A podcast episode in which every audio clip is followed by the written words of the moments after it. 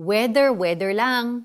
Kapag gloomy ang panahon, nakakadagdag ito sa lungkot natin kapag meron tayong pinagdadaanan.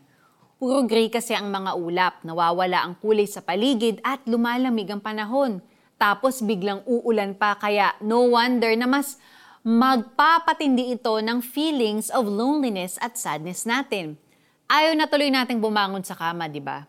The truth is this ang makakapal na ulap ay dumadaan lamang. Daladala sila ng hangin at pumupunta kung saan ang direksyon ng ihip nito. Maaring matagal o sandali lang ito magstay sa isang lugar. Alam din natin na nasa likod lang ng ulap ang araw at naghihintay na magbigay ulit ng liwanag.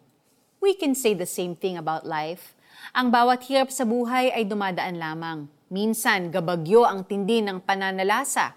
Minsan naman, parang ambon lang lahat tayo apektado ng weather.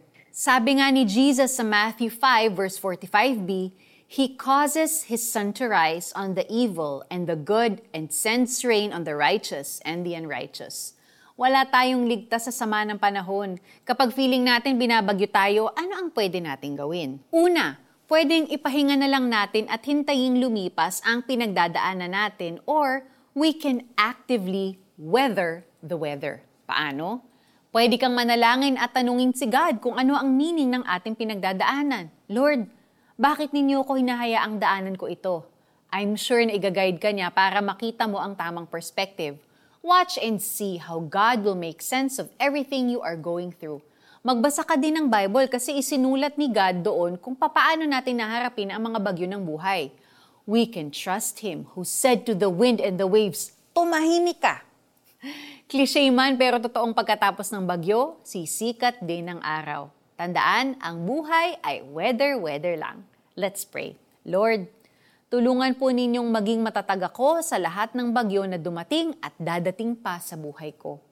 May you be my strong tower na magbibigay sa akin ng lakas at kapayapaan. In Jesus' name, Amen. Application. Set a time and place every day where you can meet with God and tell Him kung ano ang pinagdadaanan mo ngayon. Yes, alam ni God lahat, pero gusto pa din niyang sabihin mo ito sa Kanya. Sapagkat pinasisikat niya ang araw sa mabubuti, gayon din sa masasama, at nagpapaulan siya sa mga matuwid at sa mga di matuwid. Matthew chapter 5 verse 45b. Ako po si Sonja Kalit. God bless you. Have a great day. Bye!